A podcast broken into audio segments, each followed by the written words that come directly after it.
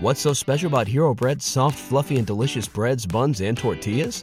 These ultra low net carb baked goods contain zero sugar, fewer calories, and more protein than the leading brands, and are high in fiber to support gut health.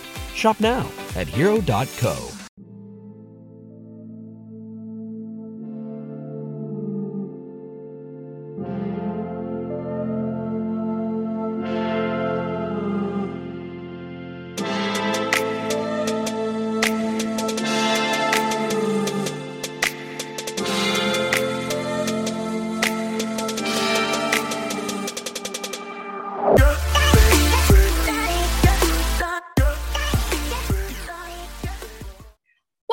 Dove and Dragon Radio. I'm your host, ML Ruscsak. I'm here with special guest and author, Stephen Boy- Boris. I'm going to butcher your name. If you watch this show or listen to it, you know I butcher almost every name that's on here. It's okay. You can call me whatever you like. Just don't call me late for dinner. There you go. I love that saying. so you have this book out, and I have it in front of me. It's called How to Beat Stalin, Hitler, and the Southern Park Beltway. So why this book? Um, it, it's a way um, to give back. It's or, or rather to pay forward.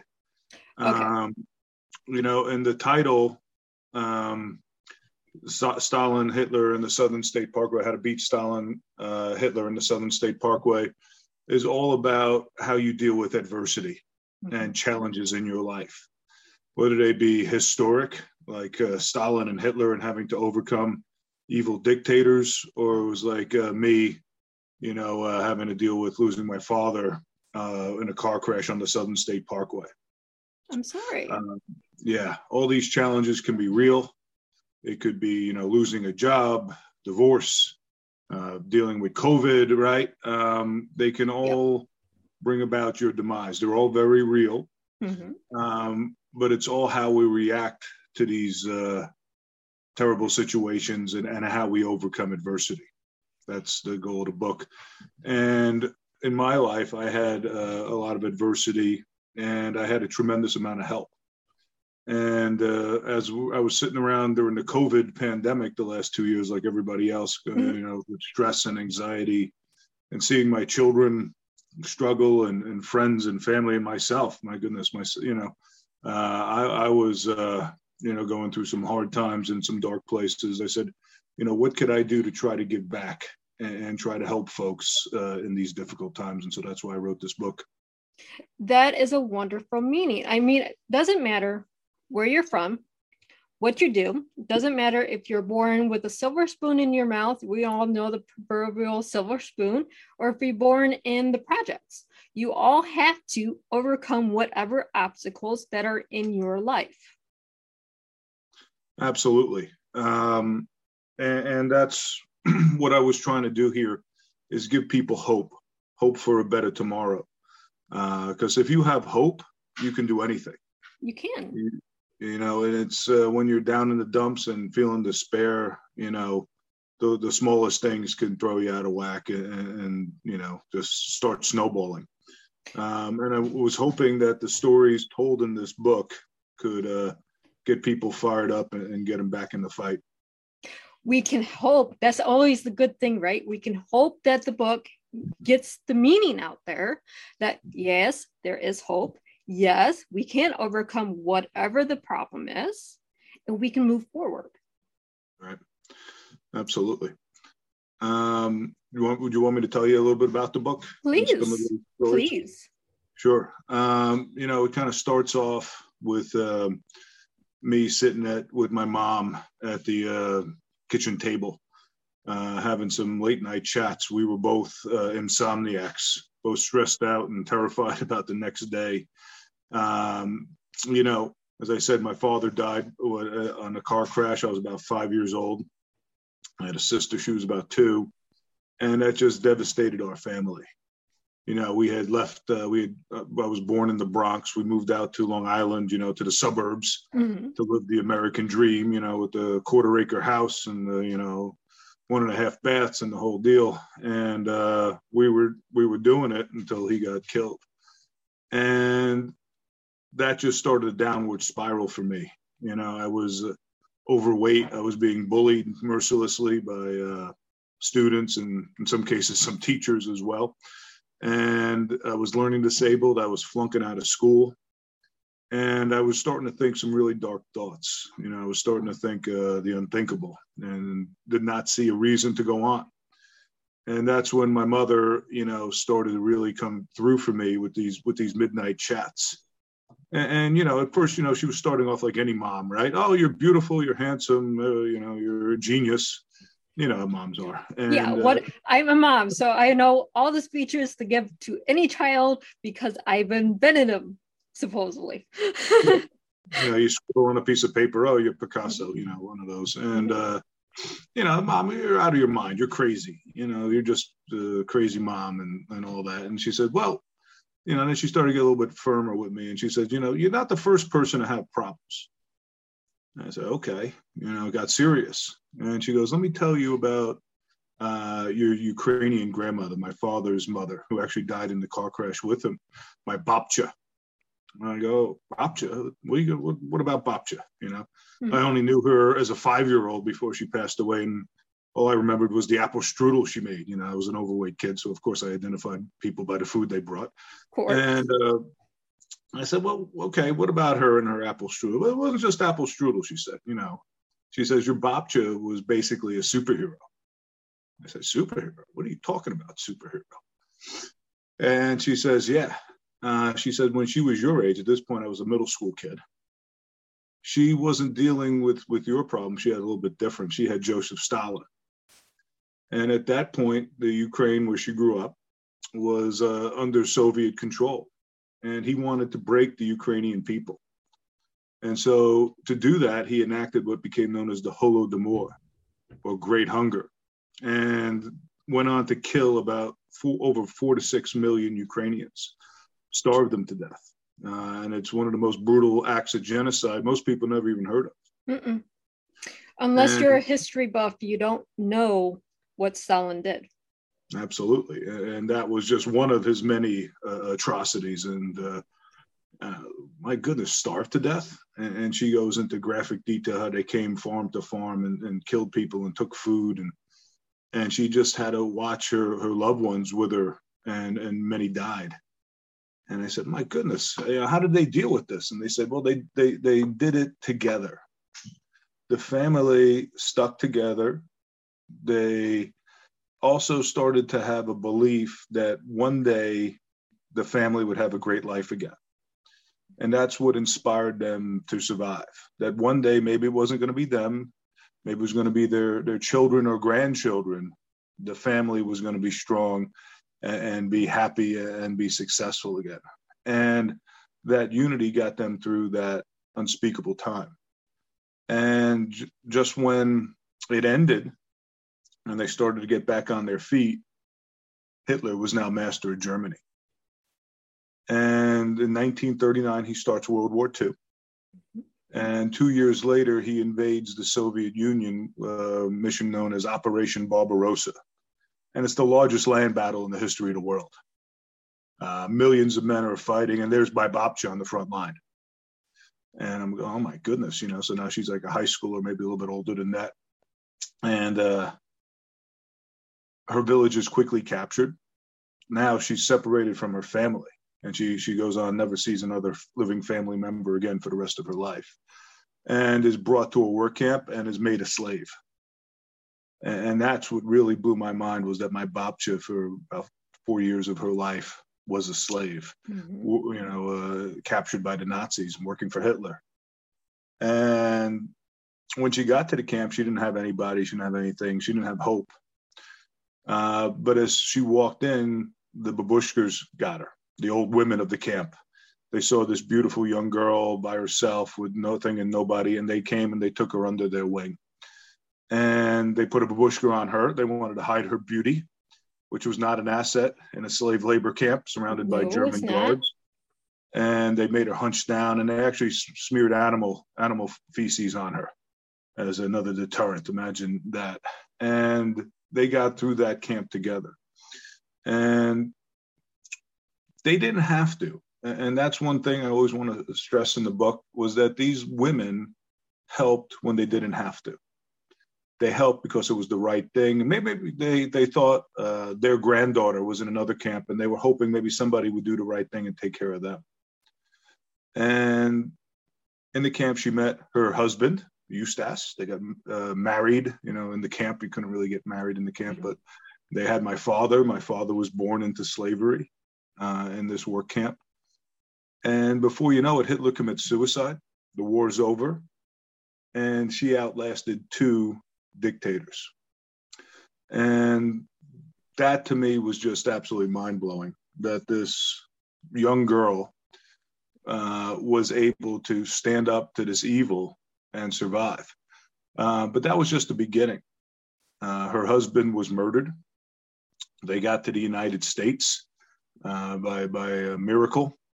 And when they arrived here, they were homeless, sleeping on a park bench. Didn't have a penny to their name, didn't know anybody, didn't even know the language at that point. And my mother told me, well, you know what? They always believed that was a good start. And I just want you to think about that a little bit. You have nothing, you're a widow, no family, not a dime, and it's a good start. She had hope again that one day those kids could could have me. I have kids now, and we're having nice, happy, successful lives. And that's how you go on and do it. Um, that's how you deal with this unspeakable evil. You go on and you live well. That is the only way to get over the evil. You don't. How many of us out there have grandparents that survived World War II and before that? the Great Depression, how many people have survived Stalin, how many people have survived Hitler, how many people migrated here after World War II that we can talk about. You don't know where you can go if you lose hope when you can look back at your grandparents and see where they came from. If you can understand that they fought to be here, to fought to mm-hmm. have your parents, and their your parents fought to have you, now you have hope again. Absolutely. And, you know, uh, the nice thing about writing this book, I've had friends read it and they say, hey, you know, my grandma did this. She had a, a similar story, you know, not the exact, but, mm-hmm. and, and, she's a hero too. And I say, absolutely. Mm-hmm. Tell that story. You know, if you don't write a book, tell your kids, tell your grandkids, you know, tell the whoever is going to listen, because all these stories can inspire hope, mm-hmm. uh, especially in these chaotic times. I mean, um, we need the hope. I had a grandfather that survived the Great Depression and then fought in World War II. Yeah. So it's going from you have no hope because you don't have food. It's a different scenario. But at the same time, how did they do it? They did it because their mindset was tomorrow will be better. Absolutely. And, you know, that that's the whole key to the game. And, and what we're going through right now is real. Mm-hmm. Make no mistake. And whatever your problem is, it's not to compare it. Well, um, I don't have to deal with Stalin. Okay, whatever it is is real, and it can bring you down. It can kill you. Mm-hmm. Um, and the key to success is getting help. Is finding allies. You know, like for every downstroke my my babcha had, there was always an angel waiting to bail her out, mm-hmm. um, like the priest who got her on the boat to come to the United States. She took advantage of these opportunities, right? And, and a lot of people would say, you know, they don't, they don't, they don't go for that. They can't see it. They just get caught up in their own uh, sorrow, mm-hmm. and, and they they lose hope. They don't feel like maybe they're worthy of the opportunity, or they're so angry they can't see past their hate. Uh, they get consumed by it and they don't see that there there's other options out there. Exactly. How many times do we as humans we get depressed? We stay in bed. We all know the picture of someone covered up with a blanket not wanting to get out of bed for days on end. Why? They have lost hope if you can find your hope whatever it is it could be i'm starting a new job i see the light I can do something better today than yesterday. It could be anything. Then you can get over the next mm-hmm. step.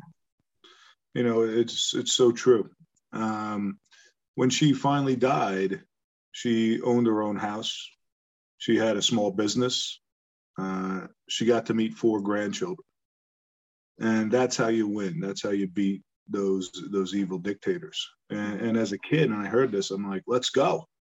You know, I wanted to get up and and and go start, but I didn't know how to do anything. Mm-hmm. You know, um, how do you actualize that? You know, it's great to get fired up by this, uh, you know, wonderful story, but but how do I get out of this hole that I'm in? And my mother, you know, was about 13 at that time. She says, "Well, you got to go play some football." And she st- steered me towards that sport, uh, not because she wanted me to go, you know, the violence of it. You know, she was kind of mm-hmm. afraid of that part. Um, but she knew that I would be in front of some great men she knew that those coaches out there uh, could get me going in the right direction. And from the first practice, you know, it, it, was kind of amazing. I remember having to run the the big lap, the warm up lap, which you know, God knows how long it actually was, but it seemed like the Boston Marathon, you know, to a chubby kid, you know, who never did anything but Dungeons and Dragons. And you know, I was about to die and give up and, and just go home and crawl into a bag of Doritos and the, the captain, Jason, comes and grabs me and he says, We're going to finish this together. Oh my goodness, you know? So, and basically drags me across the finish line. And he did that every day for about a month until I could finally, you know, got in shape and could start doing it on my own. But that was something the coaches and the players all bought into was that we were a family, that we were all in it together, you know, just like the babushkas. Um, we had a slogan that was brothers forever and it wasn't just something you wrote on a t-shirt you know because it sounded cool you know it was real and those coaches and, and, players you know got me through some hard times and they showed me how to be successful the lessons we learned on the field you know yes they were we wanted to win those games don't get me wrong but they were preparing you how to become a great and successful person um, and it's not just football because that's certainly not for everybody. Like my daughter, she got into the theater, and uh, I noticed it's pretty much the same thing. You know, without the violence. You know, while you're giving your soliloquy, nobody's trying to tackle you. right. If you're doing a tap number, you know, you have to get hit in the head. But um, it, it's that same idea that we're a family. You know, whether you're the star, you're the understudy, you're the person working the light, uh, the guy selling the tickets you know, everybody's needed, everybody's important. You know, like in football, I was third string my first year. Uh, it didn't matter. I was still part of that group. And, and that is what helped save my life. Um, also, was setting goals. My mother sat me down at the coffee table, you know, and she had a, her famous crumb cake, and you know it was midnight, but she was still drinking coffee and, and smoking chain smoking cigarettes. And um, said, okay, you're going to get into a, a great college. I'm like, Mom, what are you talking about? I can't even spell cat. If you bought me a vowel, how am I going to get into a college? You know, and, and you're going to have a football scholarship. You know, at this point, I still know how to play football. And you're going to get a, a girlfriend. You're going to get married. You know, you're going to be a success. And, you know, and, and if you knew her and you knew me at the time, you know, you might call the hospital. You know, I think this woman's not well. and uh, she said, I said, well, you're crazy. She goes, what, what the hell else do you got to do? What else are you doing? I'm like, mm-hmm. all right. And years went by and son of a gun, it all started to happen. Just as she said, you know, she got me help in school. I got a resource teacher, Mrs. Dudick, who was about five foot tall and would jump up on a stool and grab my ear. You know, come on, we're to do it. Okay. You know, and knew when to kick you and when to hug you and they demanded excellence. You know, all the adults in my life, they always demanded excellence at every turn. And just when we're about to cross the finish line and all this stuff was about to become true, she's killed it. My mother's killed in a tragic car accident as well. And that becomes another turning point in the book. And that's kind of the whole point of this book. What do you do now mm-hmm. when the roof comes crashing in again? Uh, fortunately for me, I had a couple things going. I had my Bobcha stories, right? Mm-hmm. Hey, she beat Stalin. Well, here comes Hitler. You know, uh, my situation wasn't as dire, right? I was, but it's still it still can consume you, right? It can Right. still bring you down. Mhm. Still very real, your pain. And I also had a, a great, great community that Brothers Forever kicked in, uh, teachers kicked in, people I didn't even know showed up with a tray of chicken cutlets, you know, and things of this nature, and and just uh, nick of the moment things happen, right? Mhm. to to try to pitch in and get you through. But at the same time, you have to accept the help. Yes, you do. You have to be willing to work. It's gonna be hard. It's gonna suck. Mhm. It's not fair. But you know that's the purpose of the book to let you know you can do it. You can do it. Um, look for the help. Find the help. Whether it's a getting a therapist, getting the but you know um, It, it doesn't matter if it's a reverend, uh, uh, religious person. It doesn't matter if it's your teachers. I had great teachers that were great mentors that knew how to kick my butt. And, you know, otherwise I wouldn't have graduated high school. I certainly wouldn't have graduated with honors. I had, you know, senior year or junior year, two weeks before school starts, my grandfather, who was my mentor, died unexpectedly. Oh, You want to talk a down downward spiral? It's two weeks before school starts, and then you go through this. It doesn't matter what your pain is. I've been through two divorces. Doesn't matter. I still have to get up every day. I have a great community that I built because the, those around me are toxic. So I Mhm. reached out to the positive people. Absolutely. You have to find the positive to get rid of the negative. That's so good. That's so true. Uh, what you said there is, the key. You built a great team. Mhm. You got to get the right people on the bus and the wrong people off the bus. Yes. Um, You have to know what strings to cut and which ones to pull closer. If they're toxic to you and they just want to keep you in that dark place, they're not good for you and you're not going to get to the help you need until you cut the string. Uh, you know that that's that's right on the money. And you you have to understand that there might be some people who who want to see you fail, Mhm. who want to hold you back, who want to keep you down. Because if you rose up and did something, what would that say about them? Mm-hmm. Exactly. How many You know? times as a business owner, when I was just starting out, oh, you've been at this for two years, you're not doing anything. It takes a long time to get where you're going, especially when you have those pulling your back. Mhm. When you get rid of those negative people, then you expand. Then you find your light, you find your passion, you find your calling, whatever it is. It doesn't matter if you want to go into business, write a book, go into coaching, whatever your path is, you will find it.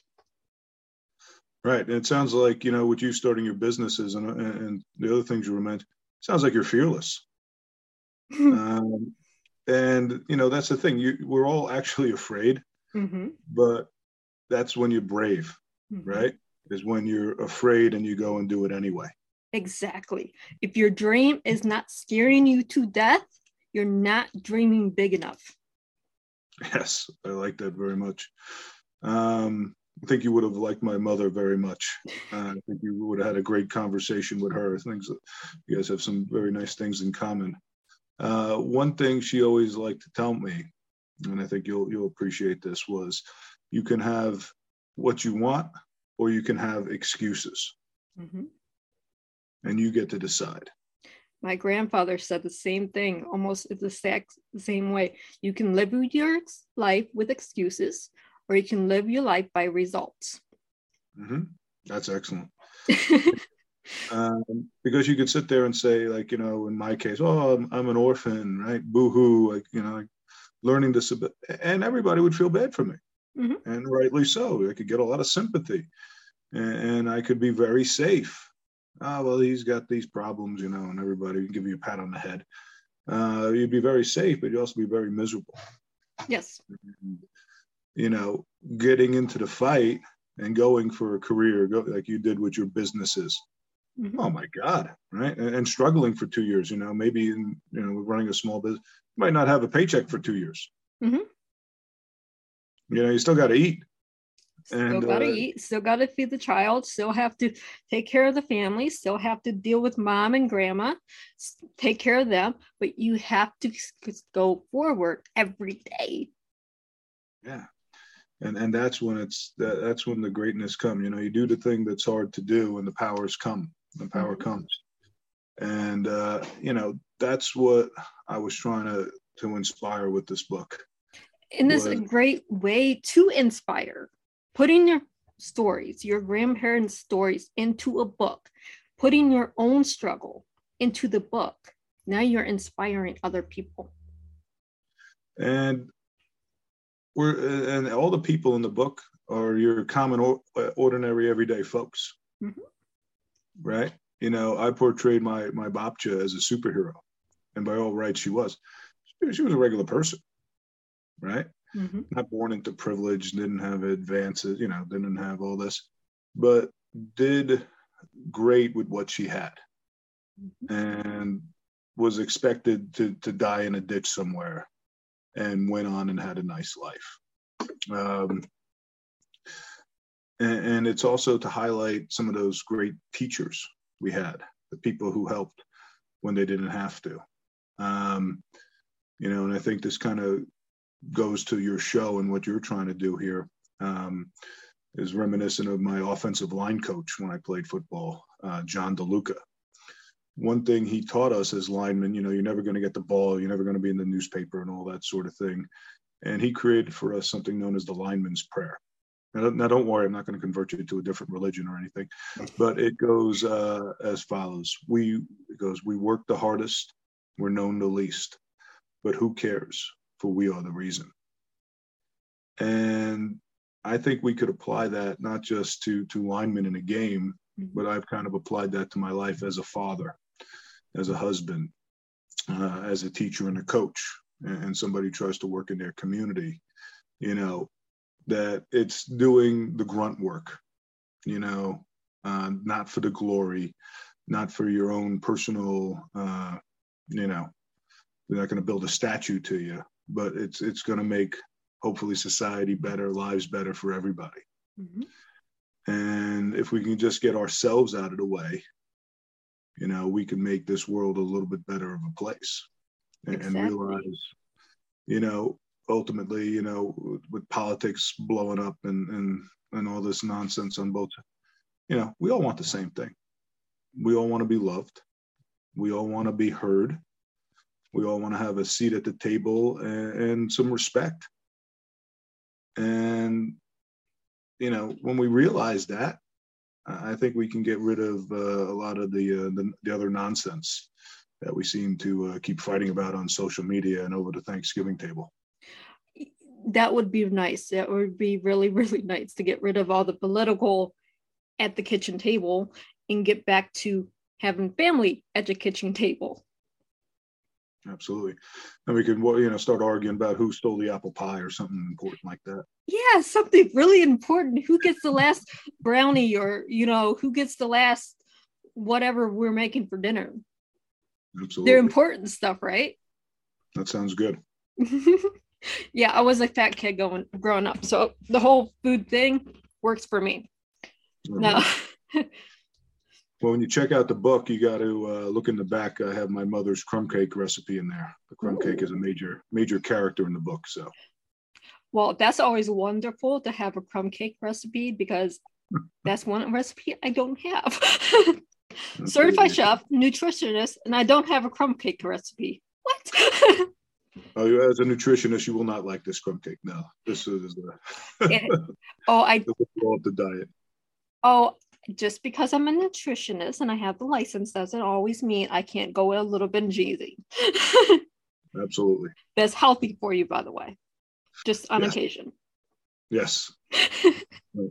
you can't deprive yourself of food out all the time. You have to have that little bit of guilt. yeah.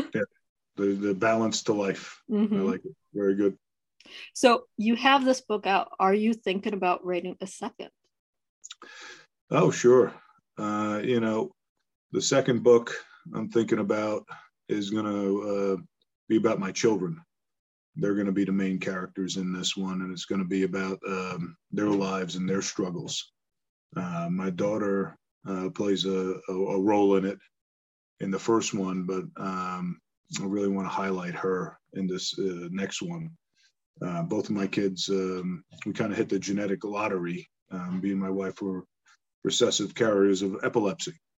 So oh, both wonderful. of my kids, yeah, have epilepsy, and their their struggles and trials and tribulations dealing with that and, and other things in their lives. Mm-hmm. And uh, you know, especially my daughter, what she had to go through. She had to be homeschooled for most of, not all of her high school because of side effects from the meds, and how she just fought on like a trooper. You know, and she's she's up there with, as one of my heroes, and uh, all the things my son had to overcome as well in his life. And uh, I think that'll be a, a nice second second installment. That would be great. Uh, as someone that has seizures, not from epilepsy, but from other medical reasons, try Plexus. And that's okay. just me, me, as a person. I've tried this. I have been seizure free for six years because of flexus It's all organic.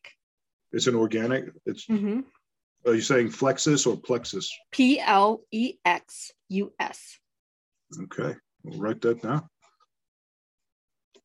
And it's an organic product. Yeah, the yeah. organic yeah they're, amazing every medical anti-seizure medicine out there actually made my seizures worse. This is the first product i ever used that actually stopped. Now it took three to four months for it to actually start working right. but and i understand. Sure. So it, it, yeah i mean i get the whole medical seizure. I get that. And it's again it's it's another challenge right? So mm-hmm. the challenges can come in any form you know epilepsy. Who mm-hmm. would have thought? Yeah. Right and, and, you don't know where the solutions you know maybe doing this podcast maybe that's going to be a, a, cure that gets both of my kids mm-hmm. you know back on track right uh, you know, and, and, now you just got to be able to accept that help and, and see if it uh, works um, and just get back in the fight there no but that's great it could help. I can't guarantee results on everyone, but it's out there. It's organic. It's not going to interact with medications. But at the same time, as someone that has seizures, you don't not understand unless you have them. Waking up whenever, having every muscle in your body hurt because of whatever happened during the seizure, and then just being so tired, you don't want to move. Right. Right. Yeah, you can't function it becomes all consuming mm-hmm. and then you have the medication that just makes you feel worse. Unless you understand that you won't understand epilepsy.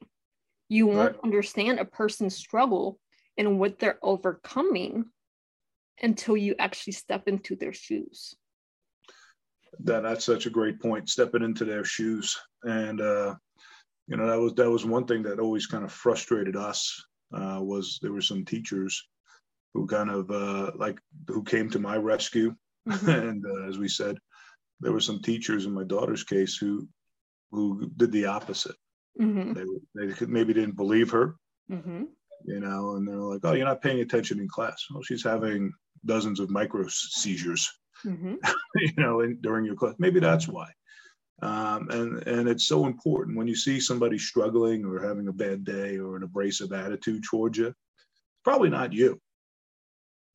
Yeah. It, it's and just to take that moment to have some compassion, and instead of judging them and attacking them and putting them down, uh, just say, "Hey, are you okay?" Mm-hmm. That's a big thing, especially in schools with our teachers needing to talk to students as a mother of an autistic child, for a teacher to say, Are you okay? Do you need help? That changes versus, Hey, you're not paying attention. Right. And it can change lives, you know, and just having that little bit of compassion mm-hmm. uh, can go such a, a long way and, and can inspire. Oh. oh. there you go. Sorry, that's. it was a good ringtone. um, but we are almost out of time. So, how can our viewers and our listeners find you? Sure. Uh, you can reach me. You can email me anytime you want. If you want to chat at steve dot b o r y s at gmail.com. Uh, I'm on Facebook, Instagram, Twitter, LinkedIn with the same name. And uh, you can find my book on Amazon or Barnes and Noble, um, as well as iTunes and Apple and all that sort of thing. It's from uh, Page Publishing. Mm-hmm. And again, it's called How to Beat Stalin, Hitler, and the Southern State Parkway. Awesome. And was so great to talk to you today because this is all the things that everyone needs to have in their lives, especially post COVID. We all need hope. Yes, and uh, you know the the other thing that I got to do that I think was was important to me was I got to bring my mom back with this book. Mm-hmm. You know, she's been gone for my goodness over 30 years now. And in these dark times, if there's one person I could bring back uh, to help, it would be her. And I think uh, the first part of the book is, written as conversations with her. Mm-hmm. And if you're struggling, I think it would do you a lot of good to sit down and have a piece of coffee cake with Norma, my mom, and, and listen to some of her uh, great advice and wisdom. And uh, you know, that's that's one of the true blessings is that she's she's immortal now thanks to this book. That and is she's true. Be there to help generations not yet born uh, with their struggles.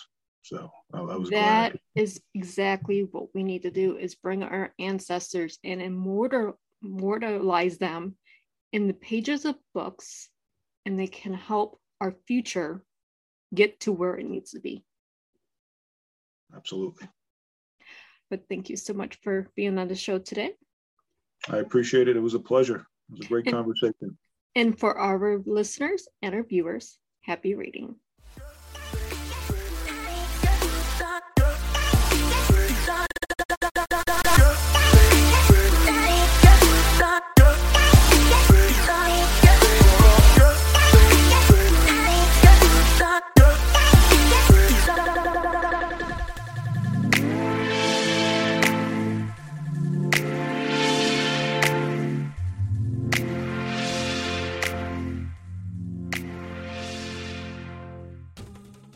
What's so special about Hero Bread's soft, fluffy, and delicious breads, buns, and tortillas? Hero Bread serves up 0 to 1 grams of net carbs, 5 to 11 grams of protein, and high fiber in every delicious serving. Made with natural ingredients, Hero Bread supports gut health, promotes weight management, and helps maintain blood sugar. Hero also drops other limited edition ultra low net carb goodies like rich, flaky croissants and buttery brioche slider rolls. Head to hero.co to shop today.